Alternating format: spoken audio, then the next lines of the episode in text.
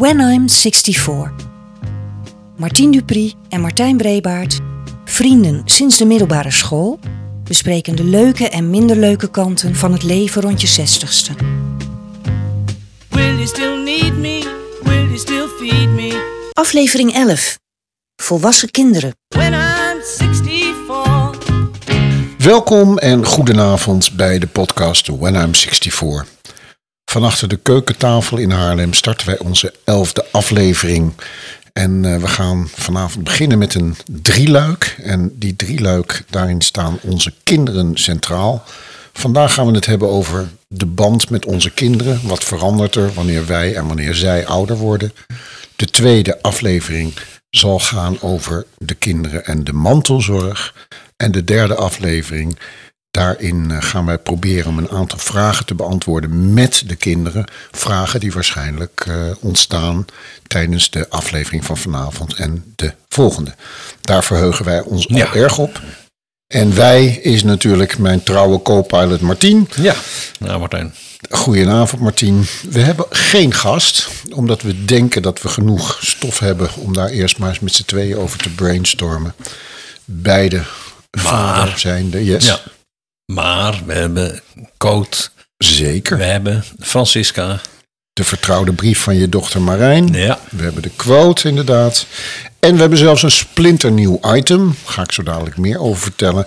En dat moet allemaal binnen 40 minuten passen. Dus we hebben het druk, druk, druk, druk, druk. Maar we beginnen natuurlijk met de altijd weer spannende vraag. Heb je nog iets meegemaakt? Martien, Martijn? heb je nog iets meegemaakt? Oh, Ik mag beginnen vandaag. Wat je wilt. Oké. Nee, ja, nou, meegemaakt. Het is meer een gelukkige ervaring. Ik zat deze week wat te werken of te lezen... terwijl de twee oudste kleinkinderen met elkaar in gesprek waren. De kleinzoon is bijna zes en de kleindochter bijna vier. Ik, ik luisterde niet echt, maar ik begreep wel dat het over iemand ging die ziek was. En op een gegeven moment vroeg de kleindochter aan haar broer... En gaat hij dood? Toen was ik er meteen bij. En haar, al- haar broer eh, stelde haar gerust en die zei...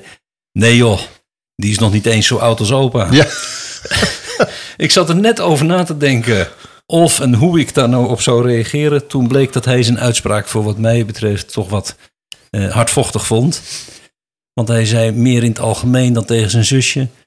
Zelfs als je zo oud bent als opa, ga je niet meteen dood. Mijn dag kon niet meer stuk. Wat een lieve geruststelling. Kan jij je daar nog iets van herinneren? Van dat je jong was en dat je naar oudere mensen eh, keek? Want wij hebben natuurlijk allebei Ja, onze docenten oud gevonden. Terwijl ze waarschijnlijk 50 waren, veel jonger Ja. dan wij nu zijn. dat, is, dat is natuurlijk bizar. Mijn, mijn schoonvader eh, is overleden eh, op zijn 63ste, dus was jonger dan ik nu ben. Maar mijn schoonouders waren oud. Mijn, mijn schoonmoeder had, toen ik ze leerde kennen, toen waren ze waarschijnlijk 50, 52, Ja. zoiets. Toen had mijn, mijn schoonmoeder al een permanentje en een bloemetjesjurk. En mijn schoonvader heb ik nooit zonder stropdas eh, Ja, gezien. Ja. Ja. Ik ben eh, ouder dan mijn vader was toen hij overleed. Maar dat was voor mij toch echt wel een, een oude man. En als ik denk van, misschien heeft hij nog wel op dezelfde manier gedacht. Hoe ik nu denk, dat vind ik een heel, heel raar, heel raar idee. Ja. En, en, en jij, heb jij iets meegemaakt? Nou, even- leuk ja? dat vraagt weer. De vraag aan de opticien was vrij duidelijk. Ik heb een leesbril nodig voor over mijn lenzen. Maar dat is een, echt wel een heel probleem hoor. Dan gaat het los. Ja, dat ging- ging van alles mis, ook tijdens die metingen zo. Nou, uiteindelijk, om een lang verhaal kort te maken, bij een, een eh opticien in Amsterdam. Een eh, bril gekocht. Brad Pitt montuur. Hij heeft even een eigen montuurlijn. Weet Brad Pitt dat zelf wel? Ja, dat weet Brad Pitt zelf geloof ik ook wel. Dus alleen al op montuur betaal je al honderden euro's voor. Maar speciale eh, lenzen, waarbij je dan ook in een boek kunt lezen. Ja. En op een... Allemaal uitgemeten, was een hele middag mee bezig. 800 euro kost die bril. Uiteindelijk na twee weken wordt die bril geleverd. En die bril wordt op mijn hoofd gezet. En ik denk, Nou, dat valt niet mee, hè? ik zag eigenlijk Het was- minder dan... het werd met niet beter. Nee, het werd beslist niet beter. dus eh, ik zei meteen van, nou ja, even, sorry, ik wil niet meteen Wennen, maar denk ik. voor Ik dit denk geld... Ja, nou ja, exact. Dat ja, zei- precies. Dat, nee, dat is ook letterlijk wat zei. Ja, meneer, maar dat kunt u nu eigenlijk nog niet zeggen, want uw ogen moeten... Ik zei, nou, moet vooruit. even wennen. Twee weken. Maar het werd niet beter en het beviel mij niet. En ik had op een gegeven moment echt het idee van... nou, volgens mij ben ik gewoon... eh, die meting is niet goed gegaan of ik ben genept of wat dan ook. En toen dacht ik, weet je wat, ik ga gewoon in Haarlem... ga ik even een second opinion vragen bij, Ja. een, eh, bij een concurrent. En ik kom daar binnen met al mijn papieren erbij. Ik zei, nou, ik wil je graag eventjes, eh, dat jullie even hier naar kijken. Ja, nee, dat kan meneer, gaat u daar maar even zitten. Dus die men nemen die bril mee. Komen een minuut later komen ze terug en zegt, nou probeert u hem nou nog eens. Ja. Dus ik zet die bril op en halleluja. ik, kon opeens, ik had opeens licht in mijn ogen terug. Dus ik zeg, wat is er nou gebeurd? Ja, zegt die man, ze hadden de glazen er verkeerd om ingezet. Dat kan ook nog. Bril van 800 Maar euro. Achterstevoor of links? Nee, nee, rechts? nee, links-rechts verwisseld. dus ja, hij was meteen, ja, nou ja, dat kan gebeuren. Het had, had mij ook kunnen gebeuren, maar Ja, ja. Ik had daar netjes. toch wel een, een, ook nog wat andere gedachten bij. Will you still need me? Will you still feed me when I'm 64? When I'm 64. Ta ta ta. Martien, we gaan eh, Ja, het hebben over eh, kinderen. En eh, misschien is het wel leuk om Code te vragen om de uitzending eh, te starten. Vind je niet? ja laten, we- laten we Nou, kort- kom er maar in, Code. De quote van Colt. Deze quote komt van Clarence Darrow. Die leefde van ongeveer eh, de half 19e eeuw tot half 20e eeuw. Hij was een strafpleiter die zich altijd heeft ingezet voor afschaffing van de doodstraf, die hij in strijd vond met de menselijke vooruitgang. Maar daar gaat de quote niet over. De quote is: De eerste helft van ons leven wordt bedorven door onze ouders, de tweede helft door onze kinderen.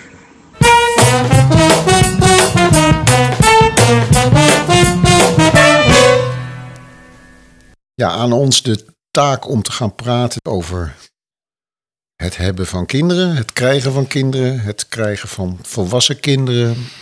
Waar gaan we beginnen? Nou, aansluitend bij Code is het eh, denk ik wel zo dat je je niet realiseert op het moment dat eh, je partner voor het eerst in verwachting is, dat de rest van je leven helemaal in het teken staat van het hebben van die kinderen. Je bent met alle gelukkige momenten, maar ook alle, alle zorg en angst komt daar samen.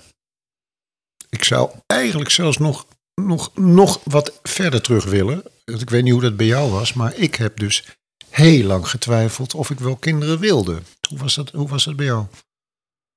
Ja, Marianne en ik waren niet eh, buitengewoon fanatiek in dat wij kinderen wilden. Marianne niet voor zichzelf en ik niet voor mijzelf. Maar toen wij samen waren, hadden wij beiden de overtuiging...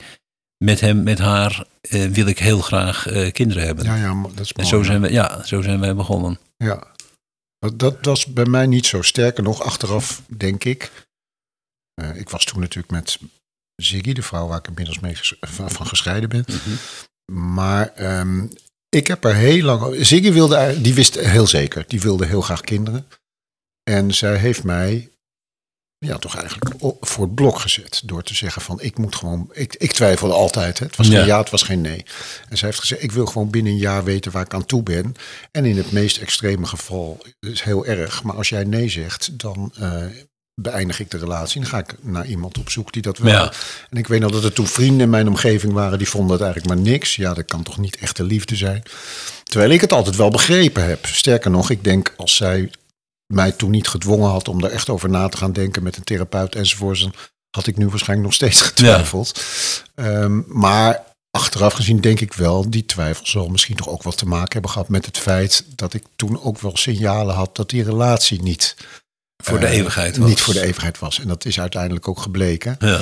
Nadat ik twee kinderen had, eh, heb ik me laten steriliseren. Omdat ik dacht, ik ben sowieso eh, klaar met kinderen. Ja. Toen kreeg ik natuurlijk een, een, een nieuwe vriendin. En met Mea hebben we het daar wel over gehad. En Mea had in eerste instantie precies wat jij vertelt. Ook van kinderen hoeven wat mij betreft niet per se. Maar als ik ze dan toch wil, dan wil ik ze Ja, met jou. Maar dat is jou. alleen maar om de relatie te eh, bekronen. Niet, dat, was ook, dat was een dierbaar gesprek, maar ook wel heel duidelijk. Maar goed, om het verhaal van die kinderen even af te maken. Ik, uiteindelijk kwam ik dus tot de conclusie langzaam maar zeker van ja, maar ik denk dat ik het eigenlijk toch wel wil. En dat, dat gevoel werd steeds sterker. En toen raakte eh Ziggy eh, eh, in verwachting. En wij hebben het in de voorbespreking daar al eventjes over gehad. Ja. Eh, ieder, ieder gevoel van wij zijn samen zwanger of mannen die op pufflef gaan. Ja, ze moeten het allemaal zelf weten, maar ik heb daar helemaal niks mee. Nee, nee, nee. Ik heb negen maanden lang geprobeerd om haar zo goed mogelijk bij te staan, maar me ook ontzettend overbodig gevoeld. Totdat ik mijn zoon voor het eerst vasthield. En toen wist ik ook heel zeker wat jij net zei. Dit is mijn. Er zal nooit een grotere liefde komen. Nee. Er zal nooit een belangrijker Nee. moment komen dan dit. Met de, met de angst ook. En ik weet ook nog dat Ziggy meer dan ik, toen ze voor de tweede keer zwanger was, dat ze eigenlijk op een bepaalde manier ook verdrietig of angstig was van we kunnen nooit zoveel van dit kind houden Nee, nee. als we van de eerste hebben gehouden. Nou, dat vond ik ook absoluut, absoluut wonder. Ja. Daar begrijp ik helemaal niets van. Ik- Nog steeds niet. Dat je dat eh, toch wel blijkt te kunnen, bedoel je? Ja, dat er nog steeds ruimte is. Dus Ja. de eerste, ik was en nog steeds helemaal gek van eh, Marijn. Dat is dan de oudste, de dochter. En daarna zijn er nog twee zoons gekomen. En dat kan, dat kan gewoon. En ik zie het nu weer met de kleinkinderen. Inmiddels zijn dat er van, van alleen van de dochter zijn dat er al vier. En dat kan er allemaal maar steeds bij. En dat breidt maar uit. Ik begrijp, ik begrijp er helemaal niets van dat dat kan. En ik, ik hou van allemaal eh, grenzeloos eh, veel. Ja. Wa- Want dat is iets wat ik natuurlijk niet heb. Ik- ben geen grootvader. Is het gevoel wat jij hebt naar je kleinkinderen vergelijkbaar met het gevoel wat je had naar je kinderen? Ja. Ja. En, en ook weer niet. Dus er zit iets heel wonderlijks in het omgaan met je kleinkinderen. Want hoe gelukkiger je met ze bent, en ik ben zeer gelukkig met die kinderen, hoe meer eh, melancholie of verdriet er ook in zit. Omdat je eh, als ouder gedraag je je als een, en weet je ook niet beter dan dat het altijd zo zal blijven zoals het op dat moment is. En als grootouder kijk je naar het kind en weet je dat het eh, met jou in ieder geval op een gegeven moment afgelopen is. Het zal niet altijd zo blijven. Are on the road. Must have a code that you can live by, and so become yourself. Because the past is just a goodbye. Teach your children well. Their father's hell did slowly go by and feed Ik kan me nog wel herinneren, als we het dan toch over die beginperiode van die kinderen hebben. Eh, wij hadden zo'n boekje. eh eh, Auw, ik groei heet het geloof Oei, ik. ik Oei, groei. oei, ik groei. Ja, prachtig, mooi natuurlijk het. Oei, ik groei.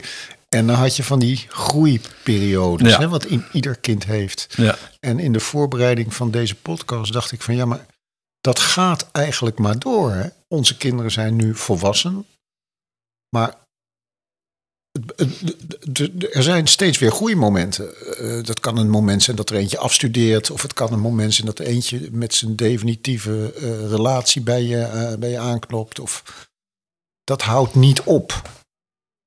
Verschil is natuurlijk wel dat je op een bepaalde manier daar heel anders bij betrokken bent. Meer als toeschouwer dan als, als, als, als verantwoordelijk vader. Maar of voel je dat niet zo? Ja, zeker. Ja.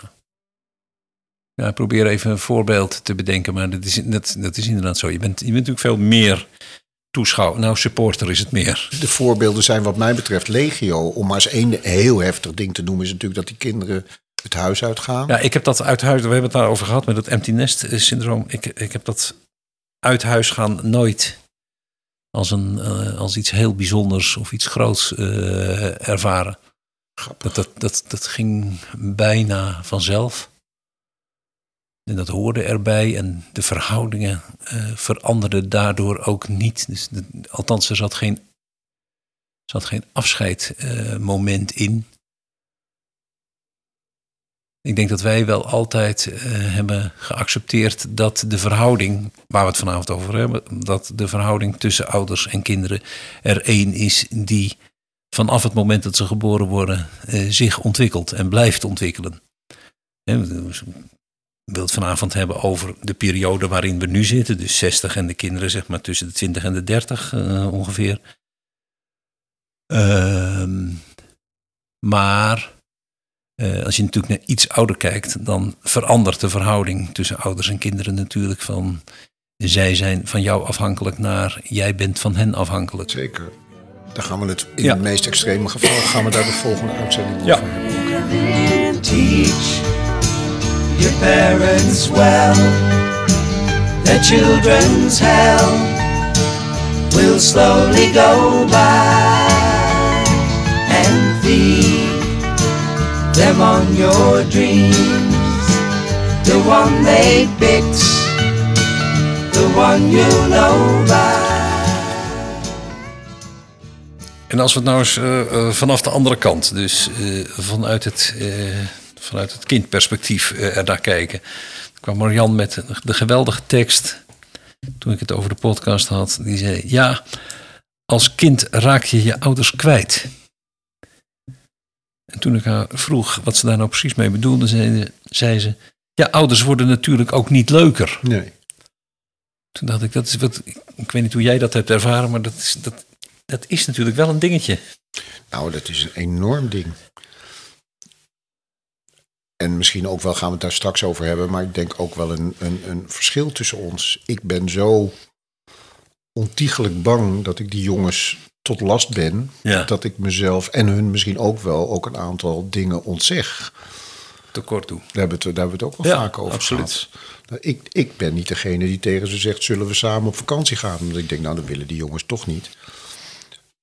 Dus misschien verplaats ik me wel heel erg in die, in die stelling van Marjan. Dat geloof Maar- ik ook. Je weet ook zeker dat ze dat niet willen, of denk je dat? Dat denk ik. Ja, ja. Maar is dan de tekst, eh, als kind raak je je ouders kwijt. Je- dus als jij zeg maar 25 bent, dan is je vader niet meer dat wat hij was toen jij tien was. Nee, dat denk ik zeker. Als het, als, het, als het goed is, komt daar, en als het mooi is, komt daar iets anders voor in de plaats. Maar je bent natuurlijk niet meer. Als ze jong zijn, ben je, ben je een levensvoorwaarde voor ze. Al was het alleen maar omdat je ze eten geeft en Ja, dat je voor ze zorgt. Dat valt weg. En ik vind een van de dingen die ik zo spannend vind. We hadden het net over die groeiperiodes en wat doorgaat is natuurlijk dat je dat met zulke dubbele emoties bekijkt. En dat heb jij volgens mij ook. Ik bedoel, je bent, je bent er trots op. Je neemt ook voortdurend afscheid naarmate ze ouder worden. Op het moment dat eh, David of Milan mij uitnodigen. Ze hebben nu al bij hun eigen stad natuurlijk. David, Amsterdam, Ja. Milan, Utrecht. En dan laat Milan mij een plekje in Utrecht zien. Wat, terwijl ik Utrecht redelijk goed dacht te kennen. Omdat ik daar Ja. jarenlang les heb gegeven. Maar dan merk ik dat het zijn stad geworden is. En daar word ik trots aan Ja. de ene kant. Maar het is ook een gevoel van, van, van, van weemoed. Van, het, is, Ik ben- het is dus niet meer van mij, begrijp je? Nee, ik ben niet meer de, de leider Nee, in deze. Nee. nee, dat klopt. Dat, dat, ja. Aan de andere kant is dat natuurlijk prachtig. Dat is ook zo. Het is ook prachtig. Maar het, heeft ook, het, het, het, het confronteert je ook Ja. wel met, met, het, met een vorm van afscheid nemen. Ja. Ja. Ja, dat, dat, vreemd genoeg zit dat ook in. eh, inderdaad, eh, de, de, de zoon die een auto koopt die jij nooit eh, Precies. gehad hebt, Ja, zal ik ja, maar of zeggen. nooit hebt kunnen betalen. Ja, is nog inderdaad. Ja, ja. En het huis eh, eh, eh, koopt waarvan jij denkt, moet dat nou? Dus het inderdaad, bij die veranderende verhouding tussen ouders en kinderen hoort ook dat je andere gespreksonderwerpen krijgt eh, met de kinderen. Zeker, ja. En eh, gewoon de huistuin- en keukenonderwerpen zijn anders. Vanmiddag belde Marijn toevallig.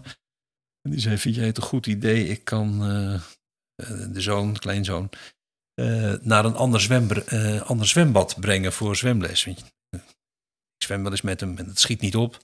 Dus, maar ik heb nu een ander eh, zwem, zwembad gevonden en die hebben een andere methode. Dan denk ik, god, het is toch wel bijzonder dat je nog zoveel vertrouwd wordt na zoveel jaar. Dat je nog even gevraagd wordt, wat vind jij ervan? Dat is ontzettend leuk. Nou, jullie zijn natuurlijk sowieso. Ik, ik weet eigenlijk niet in hoeverre dat tussen Marijn en, jij al, en jou altijd al zo was. Maar haar aandeel in deze podcast is ook eh, enorm natuurlijk. En, en, en de vragen die ze daarin aan jou stelt zijn. Heftig. Direct en heftig. Ja. Ze heeft ook nu weer een brief eh, ingeleverd. Zullen we die beluisteren? Ja, graag. Oké. Ik ben heel benieuwd. Ja. Brief aan mijn vader. Elke aflevering schrijft Marijn Iwema een brief aan haar vader Martien. Vandaag de brief van donderdag 31 maart. Hi pap. Ik denk dat je als ouder verschillende fases doormaakt. Ik ben in elk geval nu een andere moeder voor onze jongste dochters... als dat ik dat was toen onze oudste zo klein was. Volgens de wetenschap zijn er zes fasen van het ouderschap. Jalinsky onderscheidde in 1981 wel zes fasen... waarbij de laatste fase wordt gedefinieerd als de vertrekfase... wanneer het kind het ouderlijk huis verlaat. Ja, op op die manier bekeken lijkt het wel alsof het ouderschap na de vertrekfase stopt. Hmm, ja, ik, ik heb dat toch anders ervaren. Jij en man bleven met me meegroeien. En als oudste van het gezin hebben wij samen wel heel veel eerste keren meegemaakt, bedenk ik me nu. Zo realiseer ik me opeens dat het voor jou heel gek moet zijn geweest dat ik op een gegeven moment zei dat ik thuis bleef en ja, dat dat opeens niet meer jouw huis was. En toen ik ging trouwen, gaf jij me weg. En ja, ik begreep toen echt niet waarom je dat zo verschrikkelijk vond. En toen ik moeder werd, stonden jij en man als eerste aan mijn kraambed. En lieten jullie me vrij om dat zelf te ontdekken, maar stonden jullie ook weer naast me. Tot nu toe hebben jullie altijd losgelaten en tegelijkertijd ook naast me gestaan.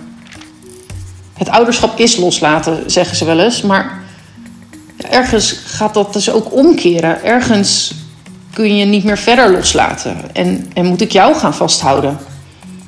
Ik hoop natuurlijk dat dat met kleine, voorzichtige stapjes zal gaan. Maar dat kan, net als alles in het leven, ook wel eens rauw en met grote sprongen gaan. Ja, ik vind dat best verdrietig en ook wel spannend als ik daarover nadenk. Hoe zie jij dat eigenlijk, pap? Hoe, hoe gaan we dat doen? Gaan we daar nu heel veel over praten? Moeten we daarover praten? Van tevoren? Of, of gaan we het gewoon samen aan en gaan we dan onderweg bij elkaar checken of het nog oké is zoals het is? Want ja, we zullen elkaar weer anders leren gaan kennen. Moeten wennen, accepteren. Maar hm, ja, ik geloof dat ik het allerbelangrijkste vind dat jij weet dat jij altijd mijn vader bent. En altijd goed genoeg, wat er ook gebeurt. Je bent echt heel belangrijk voor me. Kus.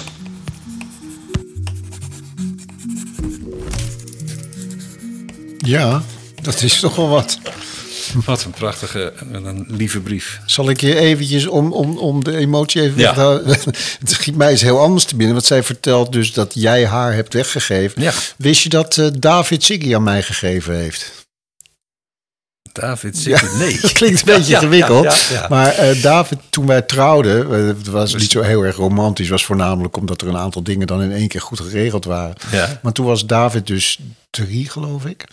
En die heeft de hamer eh, gehanteerd waarmee Ziggy en ik... eh, Natuurlijk werd eh, ja, bezegeld. ja.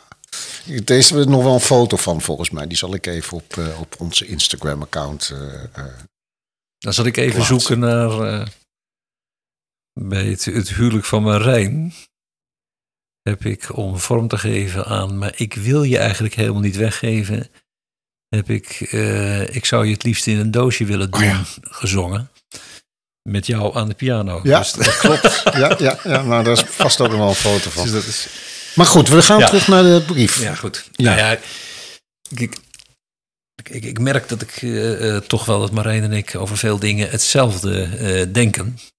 En dat nou ja, alles in mij verzet zich tegen die theorie die Marijn aanstipt. dat er zes fasen zouden zijn in het ouderschap. En dat de laatste fase eh, de vertrekfase is wanneer het kind het huis uitgaat. Ja, vind ik ook absurd. Ik heb, ik heb mezelf, eh, volgens mij is dat bij jou niet anders, vanaf de, de eerste dag, de- vanaf de geboortedag van Marijn, altijd vader gevoeld. In de- dat ik dat ben, de, beschouw ik als de kern van mijn bestaan. En dat ik vader ben, is wat ik ben. Naast het partner en echtgenoot zijn van uh, Marian, is dat misschien wel de enige zin van mijn leven. Ik ben vader van Marijn en van Joram en van Julius. En ik ben uh, de laatste jaren heel, heel gelukkig en ook, ook dankbaar als ik merk dat ik dat ook een heel klein beetje mag zijn voor de, voor de partners van de kinderen. Mm -hmm. Ik ben vader. En misschien niet eens zo'n hele goede, maar. Want heel veel dingen eh, hadden beter gekund. Maar de intentie om het goed te doen, die was er in ieder geval. En vanaf dag één. Ja, dat, dat heb jij volgens mij ook. En vanaf dag één houd je van die kinderen onvoorwaardelijk Ja. en grenzeloos. En, Wat op zich bij jezelf al een bizarre gewaarwording is. ja, ja, ja, ja.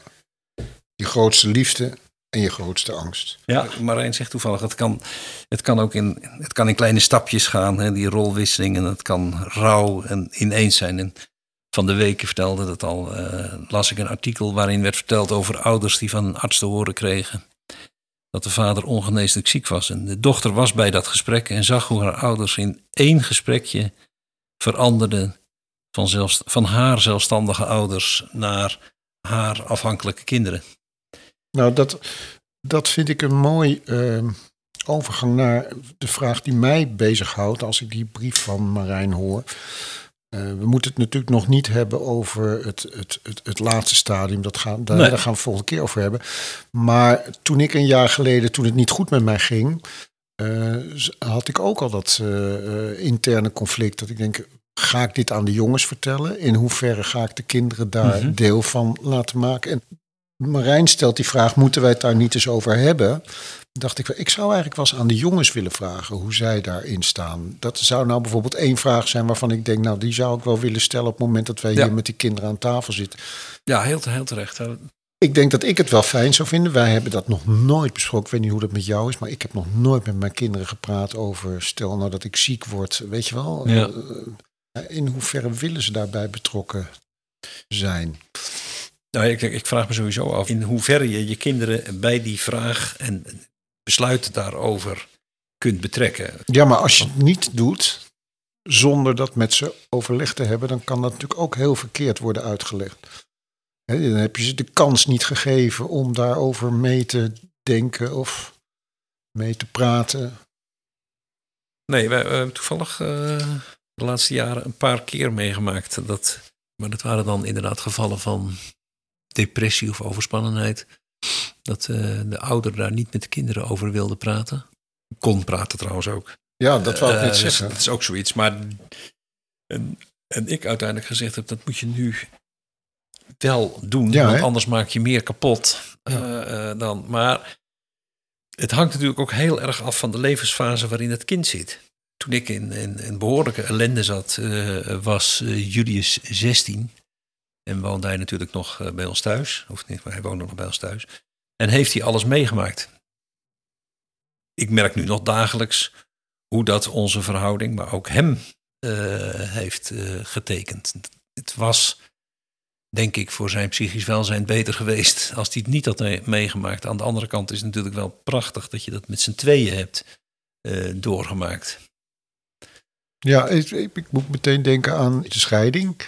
Toen waren de kinderen jonger, ik zei het net al. Het wonderlijke is, uh, Ziggy en ik waren het op een heleboel uh, fronten niet met elkaar eens. Maar wat de kinderen betreft zaten we altijd wel op één lijn. Uiteindelijk hebben die kinderen van die hele scheidingsellende eigenlijk niet of nauwelijks iets meegekregen. Terwijl ik het in eerste instantie heel moeilijk vond hoor, om te gaan scheiden. Ik dacht alleen maar van vreselijk voor die kinderen. Achteraf denk je een enorme denkfout, want het bij elkaar blijven was veel vreselijker voor ze geweest dan dat we uit elkaar zijn gegaan. Maar heb je dat wel eens aan de kinderen gevraagd? Later, naderhand. Ja, ze waren ja, toen ja. natuurlijk nog te jong. Ja. En uh, ja, nu, ze, voor hun is het een totaal non-item. Ze, ze lachen daarom. En dat is ook iets waar ik heel blij mee ben. Want geloof me, ik heb in mijn, in mijn uh, werksituatie ook kinderen gezien die door ouders kapot gemaakt zijn tijdens de scheiding. Echt verschrikkelijk. Nou, dat is bij ons nooit gebeurd. We maakten elkaar kapot, maar we zorgden dan wel dat de kinderen daar niet of nauwelijks iets van meekregen. Don't you ever ask them why. If they told you, you would cry. So just look at them sigh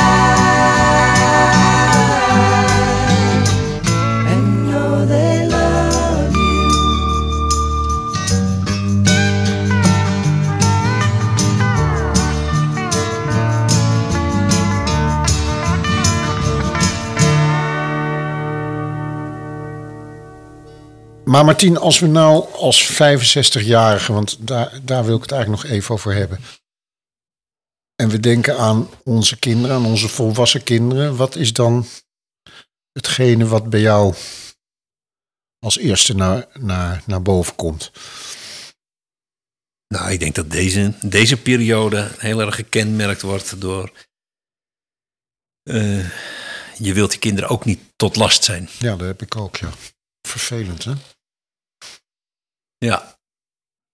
Ja, ik weet, ik weet niet precies waar het nou begint en waar het eindigt. Maar nee, je gunt je eh, een eigen leven. Maar tegelijkertijd kun je natuurlijk niet thuis de hele tijd maar gaan zitten wachten.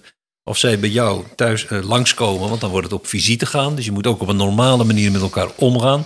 Ik wil niet op hun lip zitten. We hebben het daar vaak over gehad dat ik David niet bel om te zeggen: zullen we samen Ajax kijken? Omdat ik eigenlijk automatisch van uitga dat die arme schat dan denkt: oh, ik moet naar mijn arme vader toe, terwijl ik eigenlijk met vrienden uit wil. Ja, maar dat zou dan het gespreksonderwerp natuurlijk wel kunnen zijn. Zeker. Kunnen wij, als ik dat gewoon vraag, nee is ook een antwoord. Is, eh, Ja, is mijn tekst dan vaak. ja. Maar ik vraag het, geloof ik, wel wat makkelijker. Of ik meld het wat makkelijker dan, dan jij dat doet. In categorie. denk ik ook. Zal ik even meegaan? Of, eh, ik denk wel dat dat iets, iets is wat, wat eh, groeit in je, in je verhouding. Dus als je dat een andere kant op wil hebben, dat je daar dan ook weer wat moeite voor eh, moet doen. In ge- inderdaad, gewoon stomweg in een gesprek eh, erover. Je kunt ook nee zeggen, zal ik maar zeggen. Zullen we wat gaan drinken? Nou, Klopt. nee, vanavond niet. Nee, dat klopt. En ik, ik, Zonder dat waardeer dit bedoelt. advies, maar ik vraag me wel af of jij dat ook doet naar je kinderen. Heb jij dat soort gesprekken? Nee, maar wij hebben, ik denk dat dat er nee gezegd kan worden, is wat, eh, wat eh, gewoner. Van twee kanten, want er wordt Ja. natuurlijk ook aan jou wel dingen gevraagd als grootvader of als oppas, hoe moet ik dat zeggen? Ik vind het eigenlijk altijd wel goed. En, maar Marianne is gewoon ook wel wat duidelijker. Of die, die heeft het systeem. mijn moeder ook had. Het, het omvloerste taalgebruik. Dus wat een leuk idee, een ander keertje. Dat is een gevleugelde tekst bij, dat, bij ons in de familie. Dat betekent gewoon nee. Stel nou dat zij kinderen inmiddels oud en eh, wijs en, en terugkijkend jou verwijten zouden maken over de opvoeding. Hebben jullie dan een verstandhouding waarbij dat ter sprake zou kunnen komen? Ja. Dat is een interessante vraag, ja. Wij praten redelijk open over alles wel thuis. En er zijn niet echt dingen. Tenminste, ik verbaas me er altijd over dat mensen zeggen: Ik had met mijn vader nog dit of dat willen bespreken. Ik had met mijn moeder nog dit of dat willen bespreken. Absurd. Ik heb dat helemaal niet.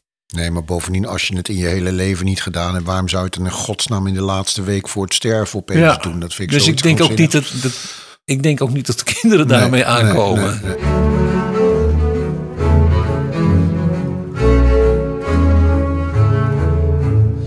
Denk dat je sowieso in dit verband misschien wel goed is om ook te zeggen dat jij, maar ik in ieder geval, want dat weet ik zeker, ontzettend geluk gehad heb met mijn Zeker. kinderen. Ja, zeker. Want het is, niet, het is natuurlijk geen wet van mede en persen dat het altijd, als jij maar je best doet, eh, vanzelf leuk wordt. Het krijgen van kinderen, dat wat, wat eh, vroeger bij ons in gereformeerde kringen sowieso. eh, wij willen een kind en zo. Nee, dat zijn nemen niet. een kind Nee, en zo. nee, dat kon allemaal niet. Nee, we krijgen een kind. Maar Ja. dat, dat, Ja. het is natuurlijk allemaal, het, het wordt als een veel, te- veel, het is veel te vanzelfsprekend. Ja. Nee, je moet daar ook niet te veel bij nadenken. Maar je weet dat de school waar ik les geef, daar is dus die Sam, hè, die jongen Ja. die eh, in het water gereden is. Dan denk ik, daar zijn dus ook ouders van onze leeftijd, of misschien iets Ja. jonger. Die hebben gewoon thuis gezeten en Sam Ja. zou om één uur thuis zijn. En om half twee was hij er nog niet. En Ja. het is toch te verschrikkelijk om over te denken wat er dan allemaal... eh, Nee, het is Wat er dan allemaal gebeurt. is- te, absoluut, te, te erg. Nou, even deze loslaten. Ehm, ik, ik vind sowieso het verschijnsel gezin heel interessant. En eh, de boekentip van Francisca, want daar wil ik eigenlijk even naartoe, die sluit daar ook eh, heel mooi op aan. Dus zullen we daar Nou, even naar gaan luisteren?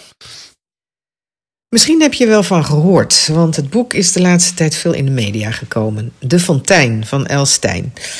Dit boek gaat over familiesystemen en hierin wordt de fontein gebruikt als metafoor voor zo'n familiesysteem. Nou, om zo'n fontein goed te laten stromen is het belangrijk dat je eh, als onderdeel van een familie op de juiste plek in die fontein staat. Nou, om die metafoor wat verder uit te leggen. eh, een fontein bestaat uit meerdere schalen, waarbij de bovenste schaal die van je voorouders is, de schaal daaronder die van je ouders, daaronder die van jou en je broers en zussen, en in de schaal onder jou staan je kinderen. En vaak staan we onbewust niet op de juiste plek. We zijn bijvoorbeeld opgestegen naar de schaal van onze ouders en nemen dan taken en verantwoordelijkheden op ons die niet bij ons als kind horen. En dat zie je bijvoorbeeld gebeuren als een ouder, om wat voor reden dan ook, niet goed in staat is voor het kind te zorgen. En dan gaan kinderen voor de ouders zorgen in plaats van andersom. Bijvoorbeeld als een van de ouders is overleden, dan kan een kind onbewust opstijgen en bijvoorbeeld voor zijn moeder gaan zorgen door zich heel braaf te gaan gedragen. Laat ik maar heel lief zijn, want mama is al zo verdrietig. En dat geeft allerlei problemen. En niet in de laatste plaats tussen jou en je ouders, maar bijvoorbeeld ook tussen jou en je broers en zussen. Want je neemt dan een onnatuurlijke plek in in het systeem en daardoor blokkeert die fontein. Nou, dit klinkt natuurlijk allemaal nogal zweverig en dat is het ook. Want deze theorie van familiesystemen eh, is niet wetenschappelijk onderbouwd. Dat kan natuurlijk ook niet. Maar toch merk ik als psycholoog dat deze theorie heel vaak hout snijdt. En niet zelden met veel succes kan worden ingezet bij allerlei problematiek. Van relatieproblemen tot niet uit de verf komen op je werk. Ehm, dus ik zou zeggen, eh, als je daar last van hebt van die zweverigheid, lees er even doorheen. Want er zijn altijd dingen die je er echt uit kan oppikken die toepasbaar zijn op jou of eh, nou ja, jouw familiesysteem. Het boek is overigens prachtig vormgegeven. En ehm, nou, zoals ik al zei, kan, kan echt inzicht geven in patronen die soms al generaties lang worden doorgegeven. Vaak zonder dat we ons daar nou zo van bewust zijn. Bijna iedereen die ik ken en aan wie ik dit boek aanraad, die heeft wel zo'n aha-erlevenis. Dat er een enorme rij kwartjes opeens valt. En dat is gewoon heel behulpzaam in bepaalde processen. En in die zin sluit het denk ik ook goed aan bij het thema van deze uitzending. Eh, dat relaties tussen ouders en kinderen bij het ouder worden natuurlijk vaak veranderen. En ik denk dat dit boek een mooi aanknopingspunt kan zijn voor gesprekken hierover. Veel leesplezier. Het lijkt mij een boeiend boek. Ik ga het aanschaffen, al was het maar omdat ik er echt van overtuigd ben dat ik dat gesprek met mijn zoons aan moet. En dat geldt voor mij ook. Wij gaan, eh, de- Marijn, we gaan het gesprek aan. En de andere kinderen ook. We gaan het gesprek aan. En dan is het misschien wel handig om van tevoren daar iets over te lezen. Precies. Ja. 64. 64. I said a six, four, maybe more. When I'm 64. En dan is het nu tijd voor een eh, nieuw item in de podcast. Eh, het leek ons een leuk idee om aan totaal willekeurige mensen en vooral ook mensen van verschillende leeftijd te vragen: hoe denk jij dat je leven eruit ziet rond en na je 65ste? Eh, ik begin dicht bij huis, want ik heb een aantal zes VWO-leerlingen. Hoe oud zijn zes VWO-leerlingen? 17, neem ik aan. 18 Ja, jaar. ja. Gevraagd: hoe denken jullie dat je leven eruit ziet rond en na je 65ste? Nou, ik ga lekker in een, eh, in een cottage ergens wonen en mijn eigen besjes eh, kweken. Nou, ergens in Frankrijk, lekker op het platteland, in een dorpje met allemaal andere mensen. Een beetje ik genieten van mijn pensioen. Ja. Ik ben al dood dan. Nou, ik hoop dat ik in een eh, wat bruisende stad woon. Ik hoef niet op het Ik hoef ook niet op het platteland te dag. Ja, dat lijkt me wel leuk. Ja, maar...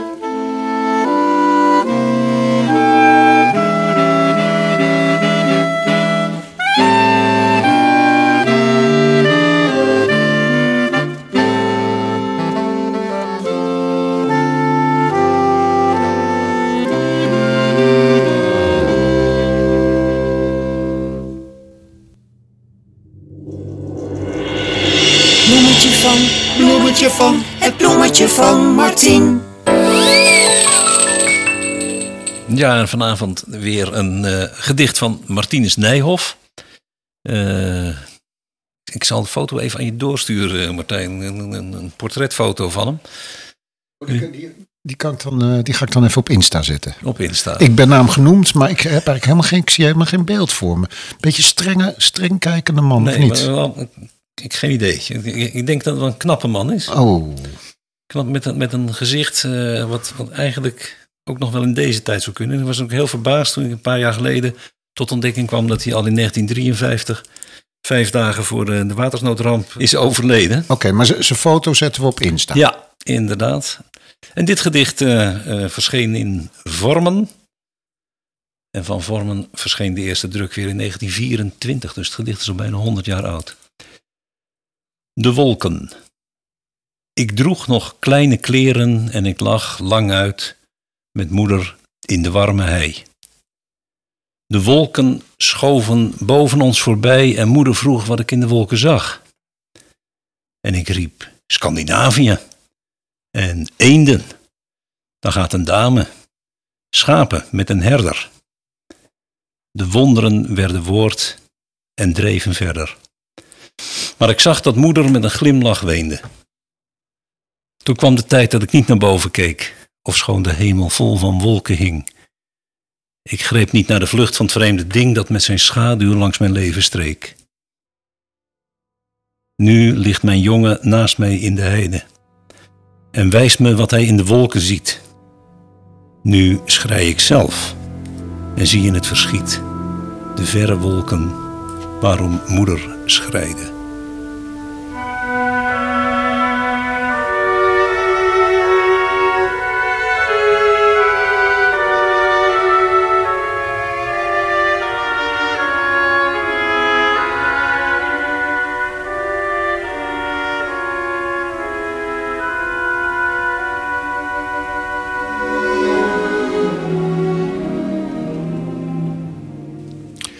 Dit was aflevering 11 van de podcast When I'm 64. Over drie weken het tweede deel van het drieluik over kinderen. En dan gaat het over kinderen als mantelzorgers. Hopelijk tot dan. Dag!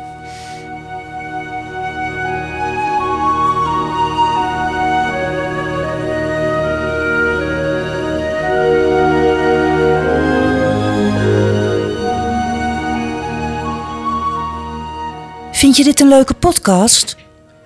Dan hoef je geen uitzending meer te missen als je je abonneert of ons gaat volgen via de bekende podcast-apps zoals Spotify en Apple Podcasts. Leuke foto's en filmpjes kun je vinden op onze Instagram-pagina When I'm 64 Pod. Reageren kan via de mail whenI'm64podcast@gmail.com.